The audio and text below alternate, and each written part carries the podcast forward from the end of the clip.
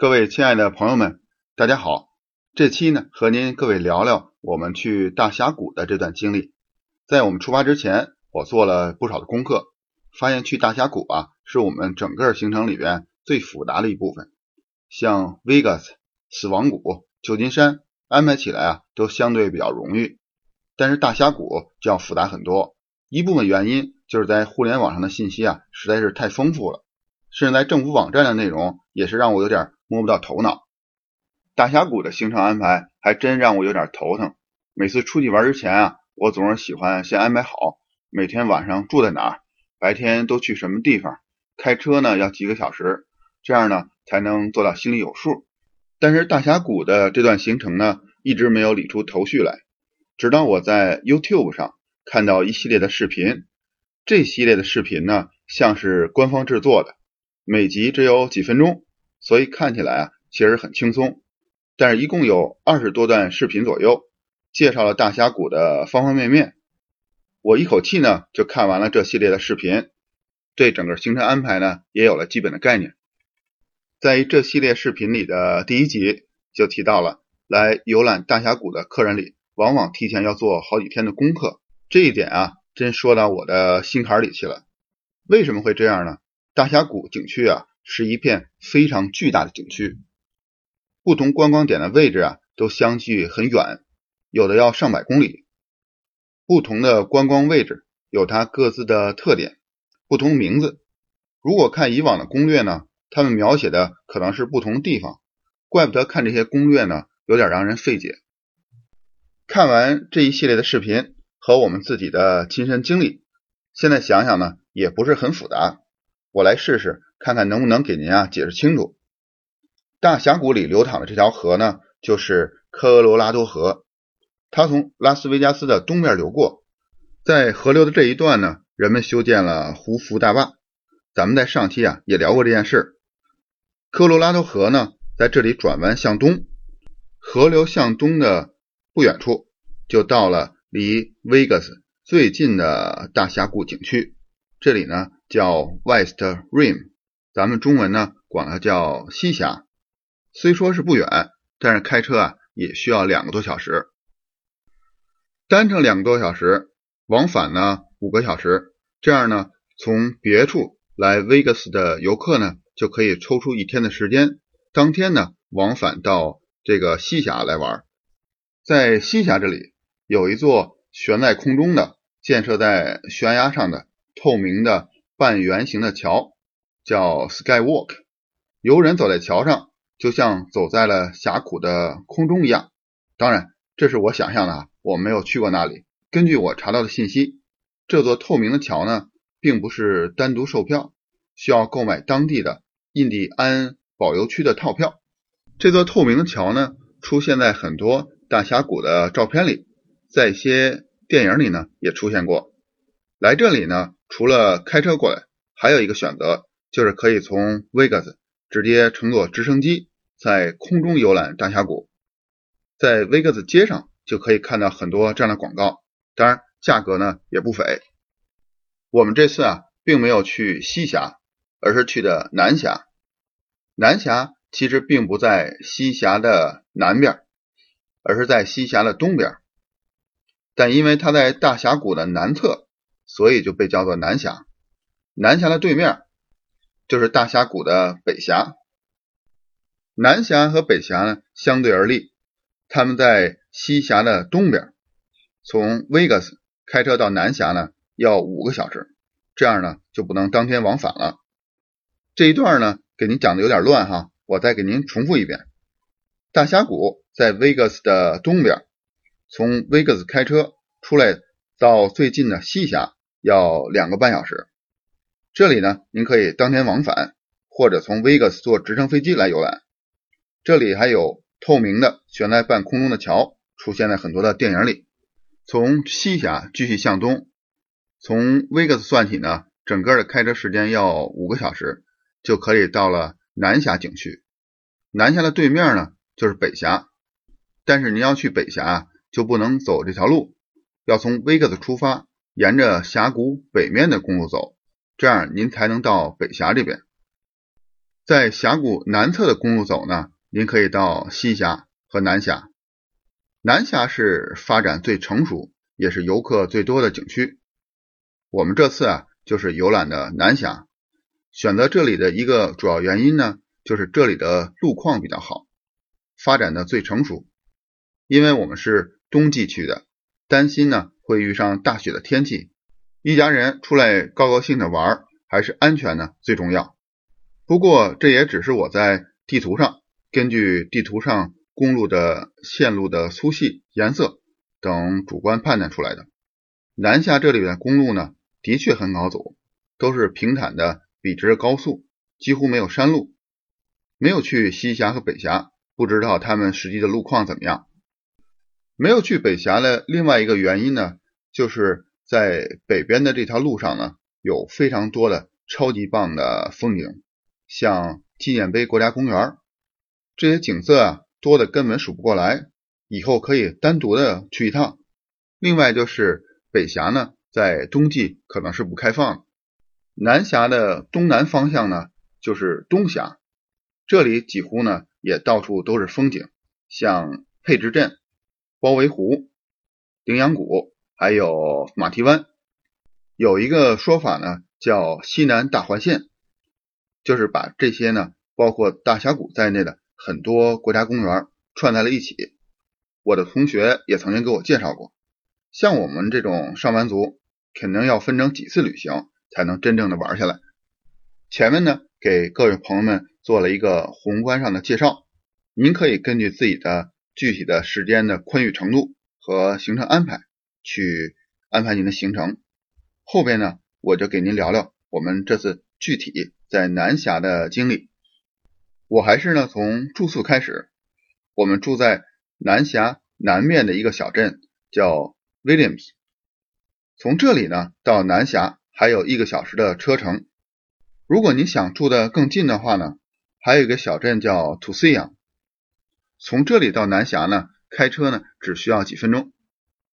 但是我们还是很开心选择住在了 Williams， 因为这里啊是一个很热闹的旅游小镇，不仅仅是众多来大峡谷的游客，这里还有一个小小的66号公路的博物馆，主街上的餐厅的招牌都有66号公路的字样。到了晚上，主街上所有的餐厅都是灯火辉煌。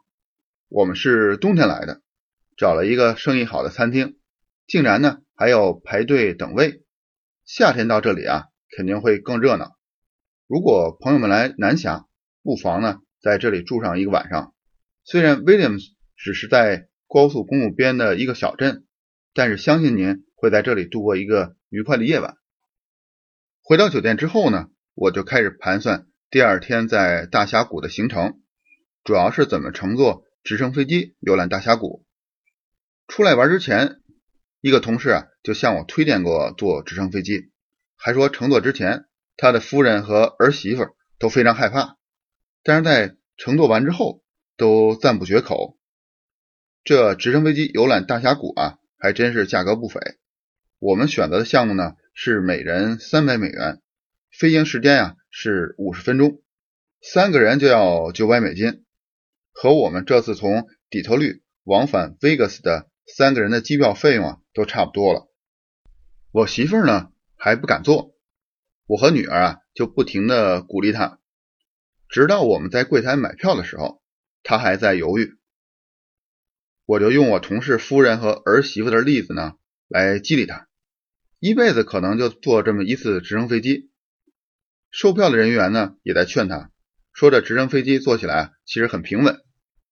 我们购买的是早上10点的机票，这点啊其实挺意外，因为我在他们的网站上只看到早上9点、下午1点和3点的3次航班。原来我计划坐下午3点。这一点啊也想跟大家聊聊。如果您像我们一样前一天晚上住在了 Williams， 早上呢要开车1个小时才能到直升机的机场。要坐9点的直升机航班呢就需要早起。因为您如果乘坐9点的直升机航班呢，至少要在8点半之前来到机场，而从 Williams 到这里要开车1个小时。早上起来呢，收拾行李，吃早饭，退房。如果您再带着小孩呢，真是很难在8点半之前赶到这里。如果您住在我们前面提到的 Tusayan 这个镇上呢，就不需要早起，因为直升机的机场呢就在 Tusayan 的镇的边上。但是这个镇上晚上有没有像 Williams 那么热闹，我就不知道了。下午1点的航班啊，实在是不方便，因为咱们上午去大峡谷观光，不知道呢能不能在12点半之前赶回来，在这里办理登机手续。所以我们原来的计划呢是乘坐下午3点班次。但是在我们早上来到直升机机场买票的时候呢，这时大约是9点钟左右，正好看到几架直升飞机就要起飞了，他们是9点的航班。这时柜台的售票人员告诉我们，他们还有10点的班次，这样呢就太方便了。总的来说呢，朋友们一定要安排好这里的行程，提前了解这里直升飞机的班次，避免浪费不必要的等候时间。买完票后呢，我们来到一个房间里看安全须知，大部分的内容跟咱们乘坐飞机时在飞机起飞前在观看安全知识的内容很相似。同时录像里呢还对他们的直升飞机的种类做了介绍。这个公司呢主要有2种直升飞机，先开始使用的是贝尔206，这是一种通用的小型直升机，不是专门为观光使用的。后来又添加了 EcoStar 这种新型的直升机，这是一种专门为观光而设计的，乘坐起来更舒适、安静，视野更好的直升机。这种直升机呢一共有2排座椅，加上驾驶员一共有8个座位，所有的乘客呢都是面向前方的。如果是贝尔206的话呢，则是有3排座椅，但是第2排座椅上的乘客呢是要面向后面的。座位呢不能自己主动选择，在我们买票的时候呢，在柜台前面呢有一个小的地秤，每个乘客都要在上面称重，服务人员呢根据每个乘客的体重来安排座位，主要的目的呢是保证直升飞机的平衡。观看完安全须知录像呢，我们就到候机楼等候，他们给我们每个人都系上了救生衣，救生衣不用穿在身上，是装在一个小包里，然后绑在腰上。我们在候机厅里看着停机坪上的飞机呢起飞和降落，这时我家老婆大人呢也不像刚开始那么担心了，一家人呢都兴奋起来，盼着马上开始这段精彩的行程。在候机厅的墙面上有对这家直升机公司的介绍，这家公司呢原来是帮助建设一条穿过大峡谷的水管，他们当时使用直升机来运输建筑材料，尤其是一段一段的水管。后来发现呢，不少人要求搭乘他们的直升机呢是为了游览峡谷，于是他们就意识到这将是一个非常好的生意机会。经过几十年的发展，他们从一架直升飞机发展到现在的规模。现在不止在大峡谷，还有在 Vegas 空中观光的行程，还有乘坐直升机在大峡谷谷底着陆，在骑马或者乘越野车，或者是漂流科罗拉多河的项目。终于到了我们。在登机之前，有专人呢给每个家庭在直升飞机前合影。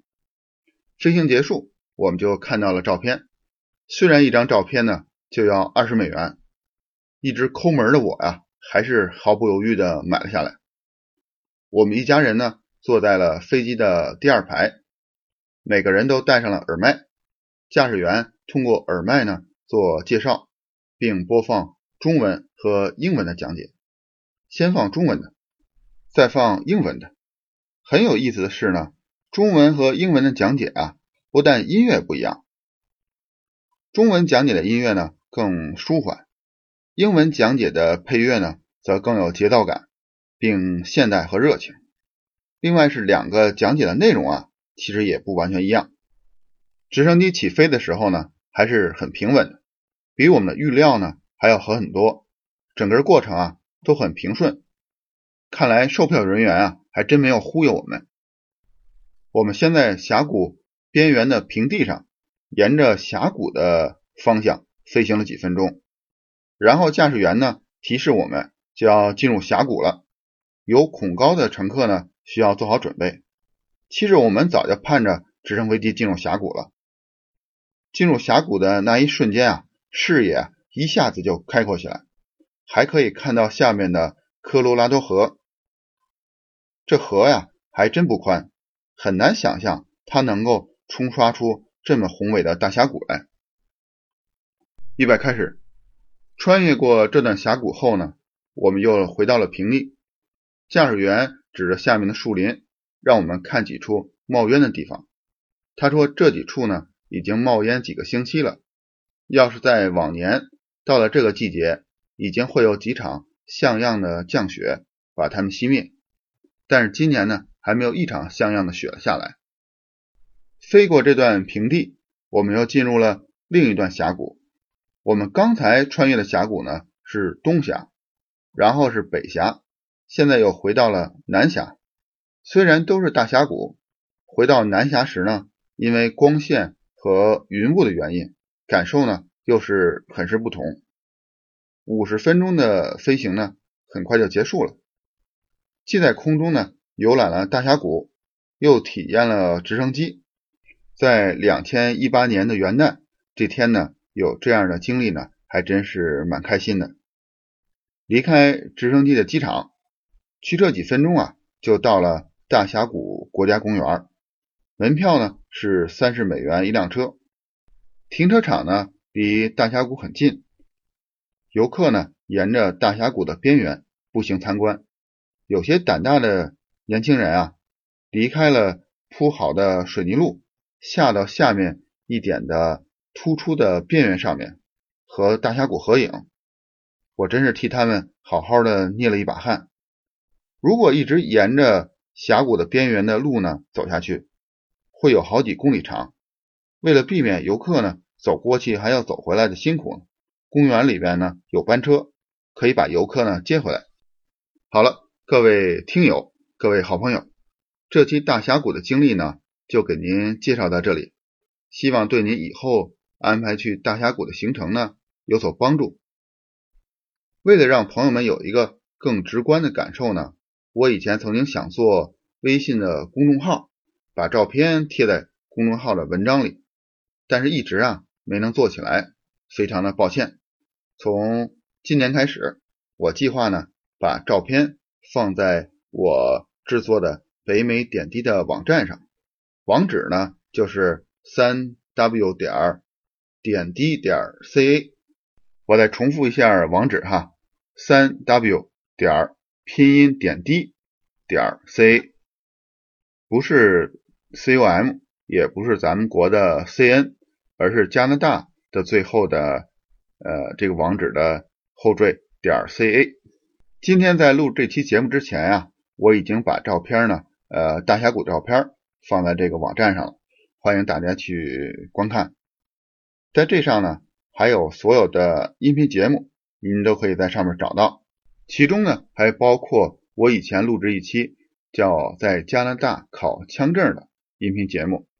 好了，最后呢我再重复一下网址 www..d.ca。 好了，谢谢各位的收听，咱们下期再见。